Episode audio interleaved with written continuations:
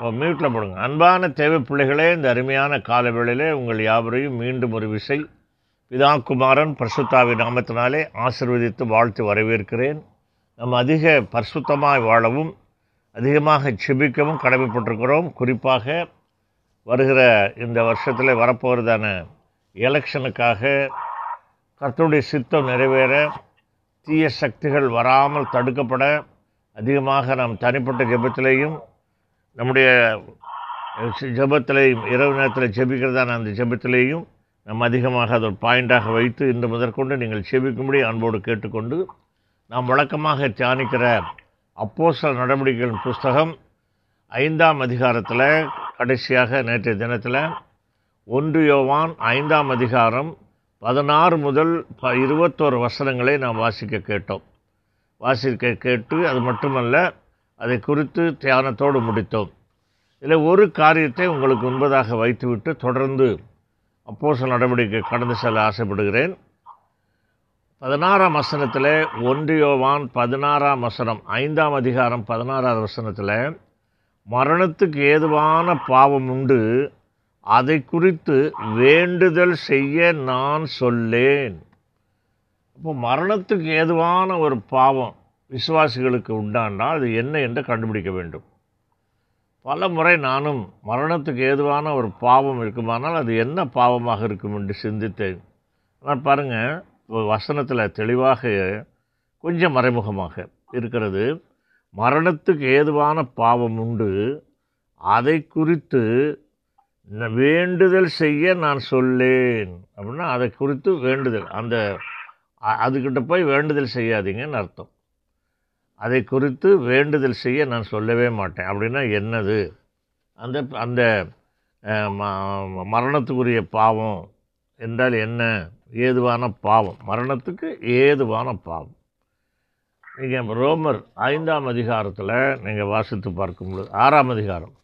ரோமர் ஆறாம் அதிகாரத்தில் பதினாறாம் வசனம் அதே பதினாறாம் வசனத்தில் வாசிக்கும் பொழுது அங்கேயும் ஒன்று யோவான் ஐந்தாம் அதிகாரம் பதினாறு. இங்கேயும் ரோமர் ஆறு பதினாறில் வாசிக்கும் பொழுது மரணத்துக்கு ஏதுவான பாவத்துக்கானாலும் நீதிக்கு ஏதுவான கீழ்ப்படுதலுக்கானாலும் எதற்கு கீழ்ப்படியும்படி உங்களை அடிமைகளாக ஒப்பு கொடுத்திருக்கிறீர்களோ அதற்கே கீழ்ப்படுகிற அடிமைகளாய் இருக்கிறீர்கள் என்று அறியீர்களா? பொதுவாக அடிமைன்னு என்ன சொல்லுவோம்? ஒன்று பாவத்துக்கு அடிமை. அல்லது தேவனுக்கு அடிமை இல்லையா ஆக எதற்கு நீங்கள் அடிமைகளாக ஒப்பு கொடுத்துருக்கிறீர்களோ அதற்கே கீழ்ப்படுகிற அடிமைகளாக இருக்கிறீர்கள். அப்படிங்கும்போது என்ன? இந்த இரண்டு வசனத்தை வைத்து நீங்கள் பார்க்கும் பொழுது விக்கிரக ஆராதனையைத்தான் அங்கே குறிப்பிடுகிறார் பௌலப்போசலன் மரணத்துக்கு ஏதுவான பாவம்.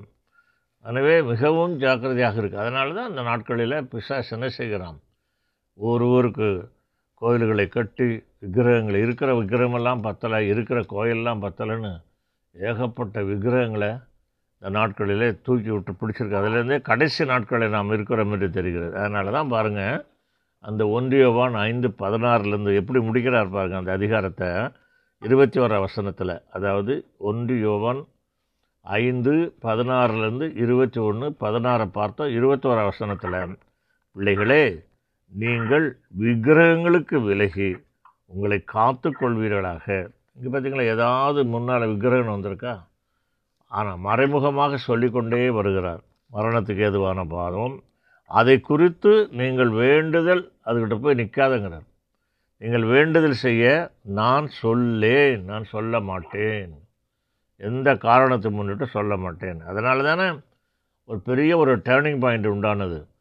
சீனாய் மலையிலே நாற்பது நாட்கள் உபவாசம் இருந்து தேவருடைய க பத்து கட்டளைகளை பெற்றுக்கொண்டு கீழே வருவதான வேளையில் தான் அந்த விக்கிரகத்தை அவர்கள் அதிலிருந்து தேவன் கோபம் கொண்டார்.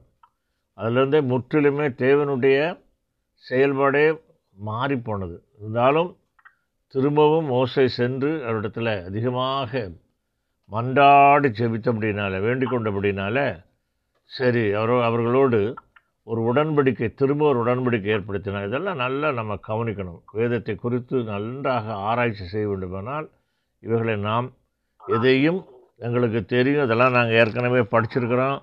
இது எங்களுக்கு தெரியும் என்று விட்டுவிடாதபடி பல ரகசியங்கள் வேதத்திலே அடங்கி இருக்கிறதை நம்மால் காண முடியும். அந்த வகையில் தொடர்ச்சியாக இன்றைய தினத்தில் நாம் பா- பார்க்க போகிறதான செயல் என்னவென்றால் என்னோடு கூட வாங்க எருசலேமுக்கு வந்துடுங்க எருசலேமிலே வந்து தேவாலயத்துக்கு முன்பதாக நாம் நிற்போம்.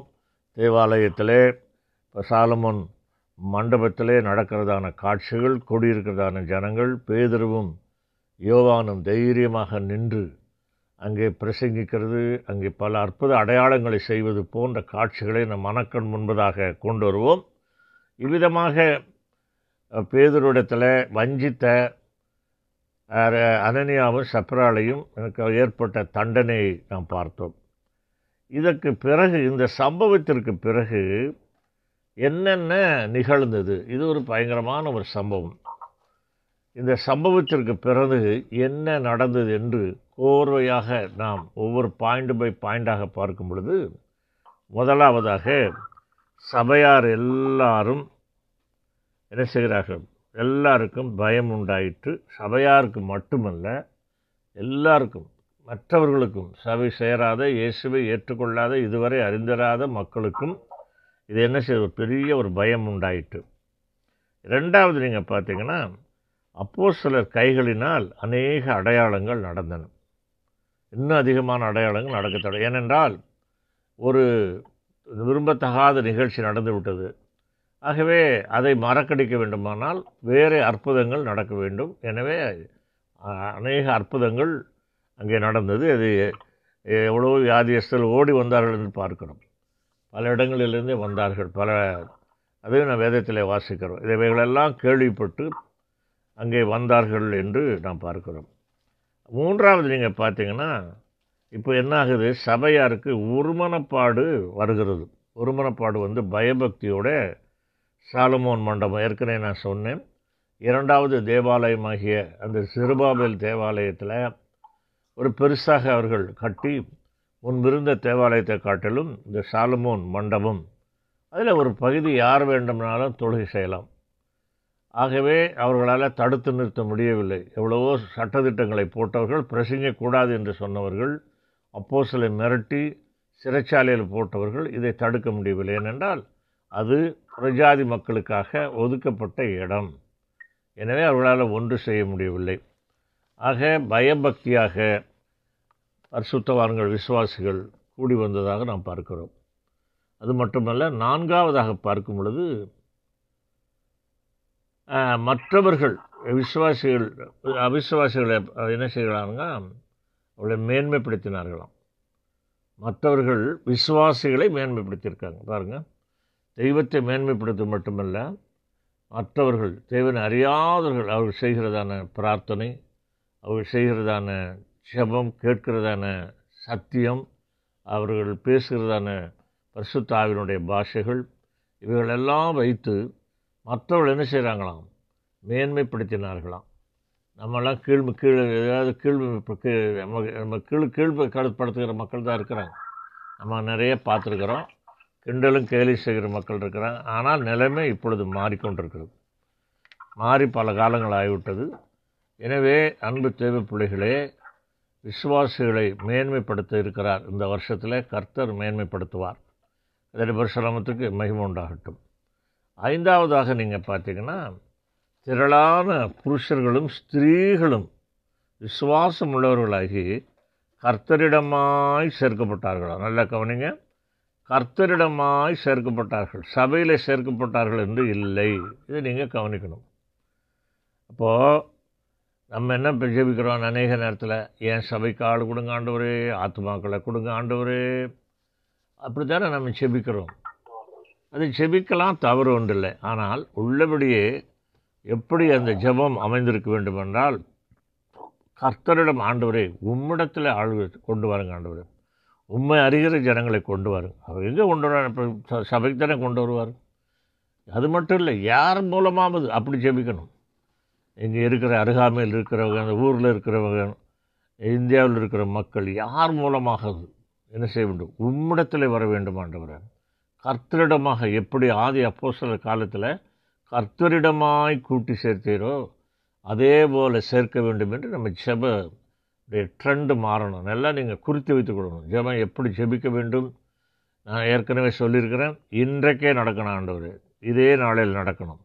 இந்த வாரத்தில் நடக்கணும். எனக்கு உடனடியாக அற்புதம் வேண்டும். போராடி ஜெபிக்கணும். அதே போல் ஆத்துமாக்கள் விசுவாசிகளோடாகி கர்த்தரிடமாய் சேர்க்கப்பட்டது போல் நம்முடைய சபையில் சேர்ப்பார். ஒரு நிச்சயமாக ஒரு பெரிய ஒரு டேர்னிங் பாயிண்ட்டை கொண்டு வருவார். நிச்சயமாக நம்புங்கள். அதற்கு அநேக சாட்சிகள் இருக்கிறது. அவைகளெல்லாம் சுலபமானால் சமயமாகிவிடும். ஆக கர்த்தர் இந்த வருஷத்தில் ஆத்மாக்களை தரப்போகிறார். ஆனால் நாம் ஜெபிக்க வேண்டியது என்ன? உம்மிடம் வர வேண்டும். அதுதான் முக்கியம். என்னிடத்தில் வர வேண்டும் என்று அல்ல. என் சபைக்கு வர வேண்டும் என்று அல்ல. தேவனிடத்தில் தான் வரணும். அப்போ தான் அவன் நிலை நிற்பான் கதிரி நமக்கு சூத்திரம் உண்டாகட்டும். வசனம் பதினஞ்சில் பார்த்தீங்கன்னா ஆறாவது பேதுரு நடந்து போகையில் பேதுருனுடைய நிழல் பட்ட மக்கள் எல்லாம் சுகமானாங்களாம். இது ஒரு மூட நம்பிக்கை அல்ல. இது ஒரு மூட நம்பிக்கை அல்ல. தேவன் மீது ஒரு நம்பிக்கை. எப்படி வஸ்திரத்தை தொங்கலை பன்னிரெண்டு ஆண்டுகள் பாடுள்ள ஸ்திரீ தொட்டு சுகமானாலோ அதே ஒரு விசுவாசம்தான். மற்றபடி இது ஒரு மூட நம்பிக்கை அல்ல. தெய்வத்தின் மேலுள்ள அவர்களோட நம்பிக்கையை விதமாக வெளிப்படுத்துகிறார்கள். ஏனென்றால் எவ்வளோ பேருக்கு ஜெயிப்பார் அவர்? செபிக்க முடியாது. ஆகவே செபிக்க முடியாதவர்கள் நேரடியாக ஒரு நிழலையாது படுவோம் என்று சொல்லி போயிருக்காங்க. எவ்வளோ மகிமையாய் கர்த்தர் பரிசுத்தவான்களை பரிசுத்த ஆவியின் அபிஷேகம் பெற்ற பிறகு பயன்படுத்தியிருக்கிறார் என்பதற்கு உதாரணமாக ஏன் நீங்களும் நானும் பே பேதருக்களாக மாறக்கூடாது? பேதருக்கு மட்டும்தான் பேதருக்கு மட்டும்தான் அவர் சொந்தமாக அந்த தெய்வம். அவர் நேற்று மின்றும் மின்றும் மாறாதவர். இப்படிப்பட்டதான பரிசுத்தவான்களை மகிமையான மக்களை நம்முடைய ஃபெல்லோஷிப்பிலிருந்து எழுப்ப வேண்டும் என்று சொல்லி ஜெயிப்போம். ஒரே மாதிரி ஜெபித்து கொண்டே இருக்காதீங்க. மாற்றுங்க ஜெபத்தை மாற்றி ஜெபிக்க வேண்டும். கதிரை விஸ்வாம சோத்திரம் உண்டாகட்டும். அடுத்தபடியாக ஏழாவது பார்த்தீங்கன்னா எருசலேமை நோக்கி பிணியாளர்கள் படையெடுத்து வந்தாங்களாம். கதிரை விஸ்வாமத்து சோத்திரம் உண்டாகட்டும். இதே சம்பவத்தை தான் யோவான் எழுதின சுவிசேஷத்தில் கூட நம்ம வாசிக்கிறோம். திரள் திரளாக எருசலேமை நோக்கி புனியாளிகள் என்ன செய்கிறார் திரள் திரள் கூட்டமாக வந்தார்கள். எட்டாவது பார்த்தீங்கன்னா பிரதான ஆசாரியனும் சதுசேயர்களும் எழும்பி இதை பார்த்து இந்த காரியங்களை எல்லாம் பார்த்து பொறாமையினால் என்னத்தினால? பொறாமையினாலே அப்போஸ்தலரை பிடித்து சிறைச்சாலையிலே வைத்தார்கள். பொதுவான சிறைச்சாலை. இப்போது வேறு சிறைச்சாலை கொண்டு போயிட்டான். இங்கே உள்ள சிறைச்சாலை அல்ல. ஏற்கனவே சாலமோன் மண்டபத்தில் அருகிலே ஒரு ஒரு சிறைச்சாலை இருக்கிறது. அதில் இல்லை. பொதுவான சிறைச்சாலைக்கு கொண்டு போயிடுறாங்க அப்போ பொதுவான சிறைச்சாலை என்று ஏன் சொல்லுகிறோம் என்று பார்த்தால் அங்கே கட்டுக்காவல் அதிகமாக இருக்கும். காவலாளிகள் இருப்பாங்க. கட்டுக்காவல் இருக்கும். கேட் இருக்கும். பலமான பூட்டு சாவிகள் இருக்கும். எனவே உங்களுக்கெல்லாம் தெரியும் பொதுவான அந்த பிரிசன் என்று சொல்கிறார்கள் அல்லவா? அதற்கு கொண்டு போயிட்டாங்க. சோத்ரம் அல்லையிலுயா இப்போ கர்த்தருடைய தூதன் என்ன செய்கிறான்? அவர்களை அதிசயமாக அற்புதமாக வெளியே கொண்டு வந்து விட்டான். கொண்டு வந்துட்டு அவங்க என்ன செய்கிறாங்க? திரும்பவும் அவர்கள் அவருக்கு அவருடைய பிரசங்கத்தை தொடங்குகிறார்கள் ஊழியத்தை தொடங்குகிறார்கள். ஜீவதேவனுடைய வார்த்தைகளை தேவாலயத்தில் நின்று சொல்லுங்கள் என்றானாம். யார்? தேவதூதன் எதற்காக அதிசயத்தை செய்தார்? வாசிங்க. இருபதாவது வசனம் ஐந்தாம் அதிகாரம் அப்போ சில இருபதாம் வசனம். ம். ஆ.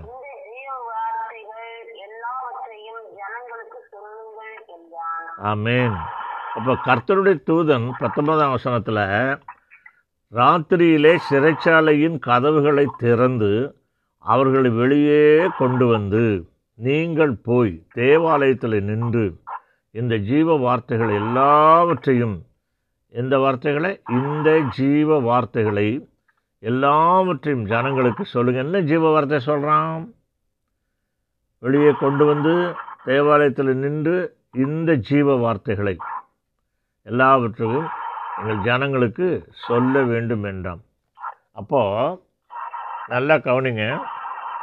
போய் மறுபடியும் அற்புதம் பண்ணுங்கள்னு சொல்லலை. அற்புதத்தை செய்யுங்க அடையாளத்தை செய்யுங்க. இப்படி எப்படி நான் உங்களை அதிசயமாக மீட்டு கொண்டு வந்தனோ தேவதூதன் அப்படி சொல்லியிருக்கலாம். இதே போல் அதிசயத்தை நீங்கள் போய் செய்யுங்கள் என்று சொல்லாதபடிக்கு அப்போ ஜீவ வார்த்தைகளை குறித்து நீங்கள் சொல்ல வேண்டுமானால் அப்போ கிறிஸ்துவை குறித்ததான உபதேசம்தான் முக்கியம். அற்புத அடையாளங்களை காட்டிலும் அற்புத அடையாளங்கள் நல்லது. அதை காட்டிலும் உபதேசம் கிறிஸ்துவை குறித்து அறிய வேண்டிய ஏராளம் இருக்கிறது இன்னும். கொஞ்சம் நெஞ்சமில்லை. கிறிஸ்துவை குறித்து அவ்வளவு ரகசியங்கள் வேதத்திலே சொல்லப்பட்டிருக்கிறதை நாம் அறிவோம். கத்தோடைய பரசுராமத்துக்கு ஸ்தோத்திரம் உண்டாகட்டும். ஆக நீங்கள் போய் தேவதூதன் சொல்லுகிறான் தேவாலயத்தில் நின்று என்ன செய்யணுமாம்? இந்த ஜீவ வார்த்தைகளை சொல்ல வேண்டும் என்று சொல்லி அங்கே அவர்களுக்கு சொல்லுகிற காட்சியை நாம் பார்க்கிறோம். அது மட்டுமல்ல பத்தாவது நீங்கள் பார்த்தீங்கன்னா வசனம் இருபத்தொன்னுலேருந்து இருபத்தி நாலு வரைக்கும் வந்துடுறாங்க மறுபடியும். பிரதான ஆசாரியன் மற்றும் ஆலோசனை சங்கத்தில் வந்து என்ன செய்கிறாங்க? அதிர்ச்சி அடைந்தவங்க கேள்விப்பட்டு இது மேலே ஜெயிலிருந்து பிரிசன்லேருந்து அவர்கள் எப்படி தப்பித்து வந்தார்கள் என்ன நடந்தது என்றெல்லாம் கேட்டு ஆனாலும் பாருங்கள் ஒரு காரியம் நடக்குது பாருங்கள் இவ்வளவு பிரமிப்பான சங்கதிகள் தொடர்ச்சியாக நடக்கிறது. முதல்ல ஒரு தடவை பிடித்து போடுறாங்க என்ன நடந்தது. இன்னும் பெருகி கொண்டே போகிறது. சபை வளர்ச்சி அடைந்து கொண்டே போகிறது. இதை விட்டுட்டான். இதெல்லாம் பார்க்குறான். இந்த அதிசயங்கள் எல்லாம் பார்த்தான் பார்த்தாலும் கூட இப்போ பாருங்க இருபத்தாறு வசனம் வாசிங்க இருபத்தி ஆறாவது வசனத்தை. ஆ. ம்.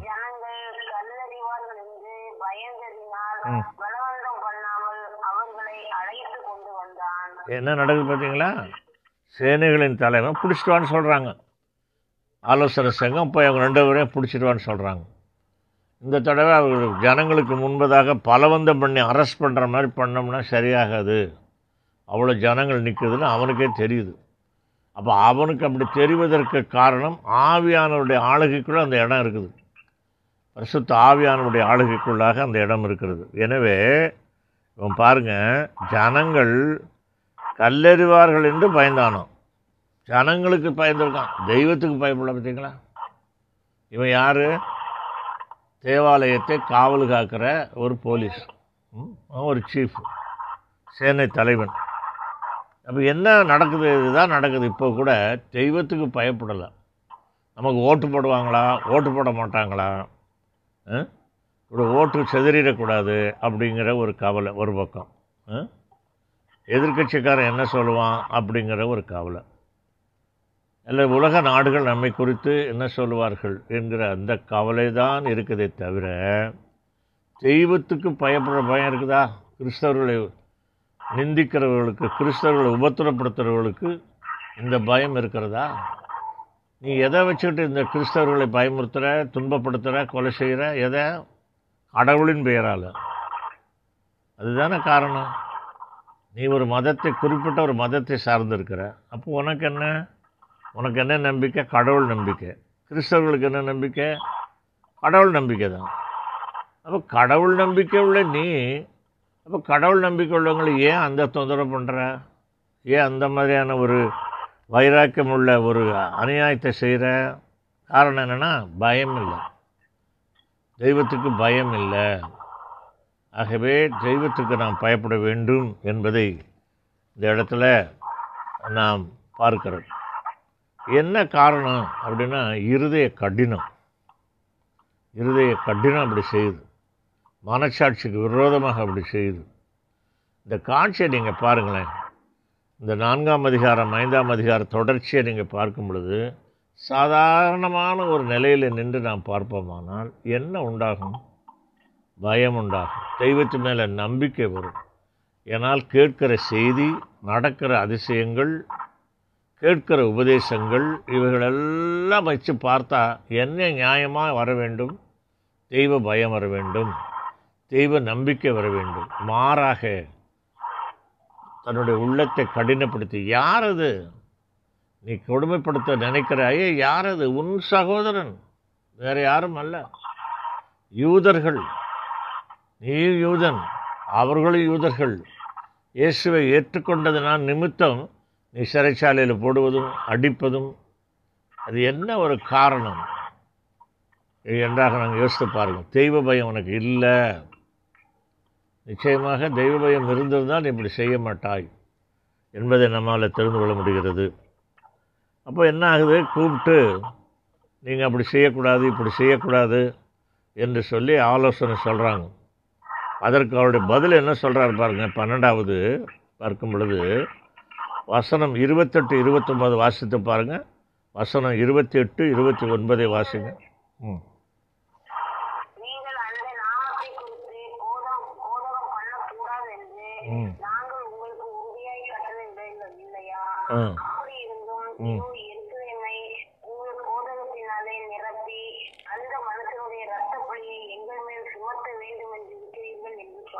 ம். அதற்கு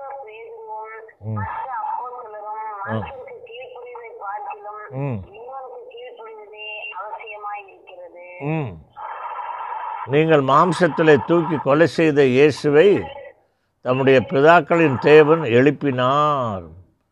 பார்த்தீங்களா அப்போது மனுஷனுக்கு கீழ்ப்படுகிறதை கார்க்கலும் தேவனுக்கு கீழ்ப்படுகிறது அவசியமாக இருக்கிறது. அத்தியந்தி அவசியம். போயா அப்படின்ட்டான். அவ்வளோ ஒரு தைரியம். காரணம் பரிசுத்த ஆவியானுடைய வல்லமை. என்ன வேணால் செய். சிறைச்சாலையில் போடுவியா? போடு. அடிக்கிறியா? அடிச்சுக்கோ. என்ன வேணால் செய். ஆனால் நாங்கள் சொன்னது சொன்னது தான் செய்ய போகிறது செய்கிறது தான் ஒன்றுமே அவர்களை தடை செய்ய முடியல. பாருங்கள் கடைசி வரைக்கும் பாருங்களேன். கடைசி வரைக்கும் அப்படி தான் நடக்கும். அவங்க கூப்பிட மிரட்ட இவங்க மறுபடியும் செய்ய இப்படியாகத்தான் நடந்து கொண்டே இருக்கிறது. நீங்கள் இந்த அதிகாரம் முழுவதும் பார்க்கலாம். அன்பு தேவ பிள்ளைகளே ஏனென்றால் கீழ்ப்படுகிறவர்களுக்கு இல்லையா? தேவனுக்கு கீழ்ப்படுவது அவசியம். ஏன் கீழ்ப்படியணுமா? ஏன் கீழ்ப்படியணுமா? முப்பத்தி ரெண்டாவது வசனத்தில் கீழ்ப்படிய வேண்டும் என்பதற்கு ஒரு காரணத்தை சொல்கிறாங்க ஆ படிங்க. ம் ம் தேவன் நமக்கு நமக்கு கீழ்ப்படுகிறவர்களுக்கு தந்திரனின பரிசுத்த ஆவியையும் சாட்சி- சா- ஆவியும் சாட்சி என்றார்கள் பார்த்தீங்களா அப்போ தேவன் தமக்கு கீழ்ப்படுகிறவர்களுக்கு தந்தருளின பரிசுத்த ஆவியும் சாட்சியாக இருக்கிறார்கள் என்றார்கள். அப்போ அதனால தான் சொல்கிறாங்க உண்மையான ஆவி பெற்றவன் யாரை கீழ் யாருக்கு கீழ்ப்படிவான்? உண்மையான ஆவியை பெற்றவன் சன் சரீரத்துக்கு கீழ்ப்படிய மாட்டான். சரீர இச்சைகளுக்கு கீழ்ப்படிய மாட்டான். சோதனைகளுக்கு கீழ்ப்படிய மாட்டான். வறுமை துன்பம் கஷ்டம் பாடுகள் எது வந்தாலும் என்ன செய்ய மாட்டான்? கீழ்ப்படிய மாட்டான். பரிசுத்த ஆவின் அபிஷேகத்தை பெற்றவர்கள் நிச்சயமாக கீழ்ப்படிய மாட்டார்கள். மற்ற காரியங்களுக்கு. அப்போ இதிலிருந்து நாம் தெரிந்து கொள்ளலாம் பரிசுத்த ஆவியானவர் யார் மீது ஊற்றப்படுகிறார்?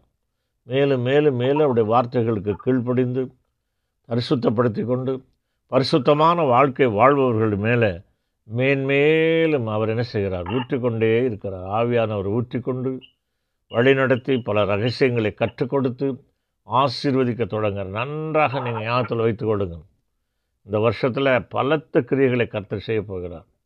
இதனுடைய பரசுராமத்துக்கு மகிமை உண்டாகட்டும்.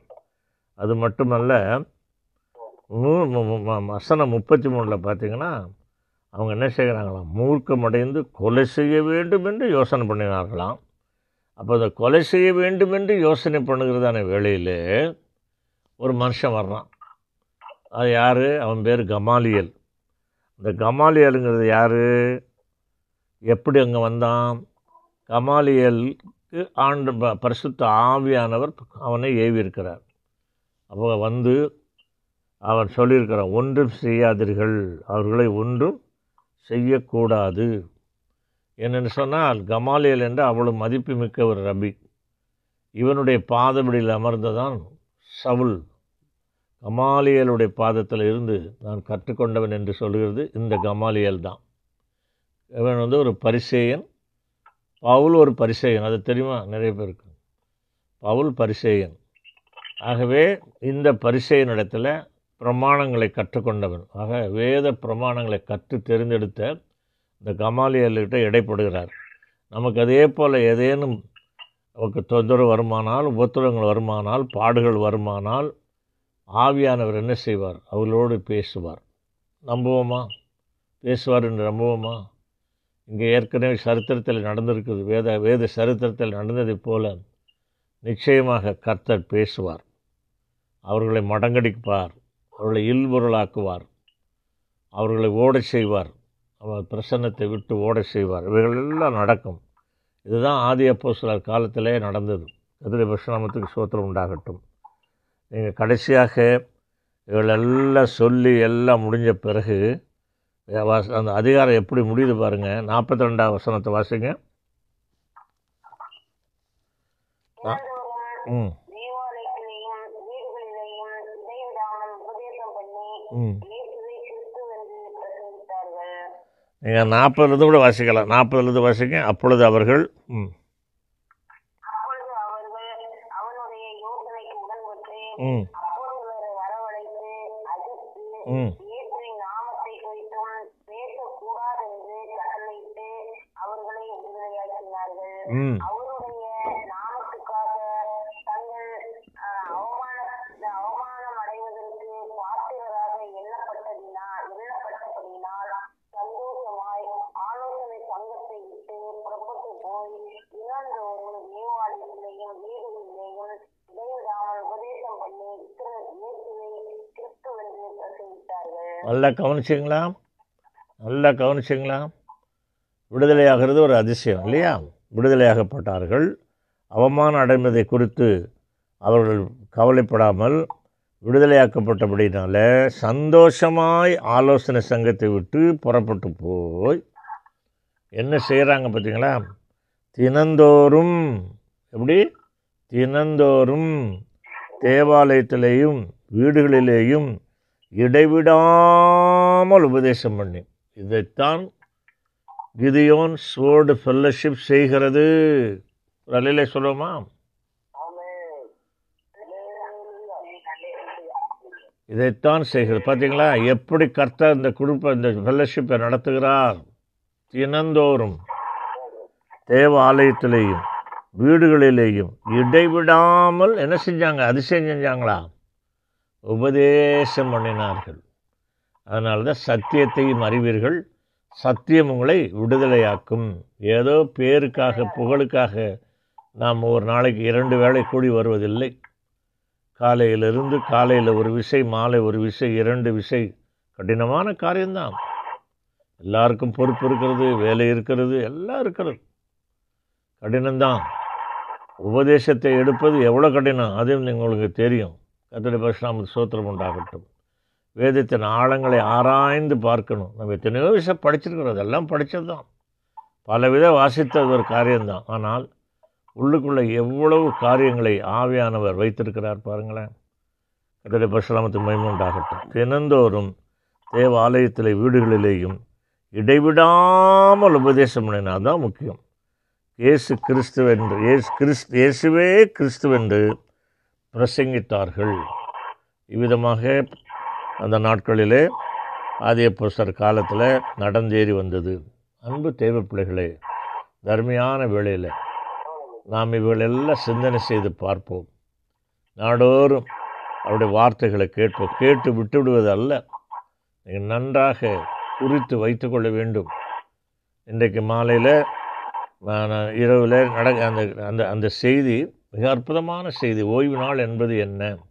What is the secret of Sabbath என்கிறதான அற்புத செய்தியை நீங்கள் கேட்க தவறாதீர்கள். இன்னும் இதே போல அநேக ரகசியங்களை நாம் வேதத்திலிருந்து கற்றுக்கொள்ள செப வாஞ்சையோடு இருங்க கேட்கிற வாஞ்சையோடு இருங்க செபிங்க கர்த்தர் நடத்தும்படியாக செபிங்க தேவந்தாமே உங்களை மகிமையாய் நிறைவாய் ஆசீர்வதிப்பாராக. ஆமேன். God bless you thank you யாராவது ஒருவர் ஜெபித்து முடிக்கலாம்.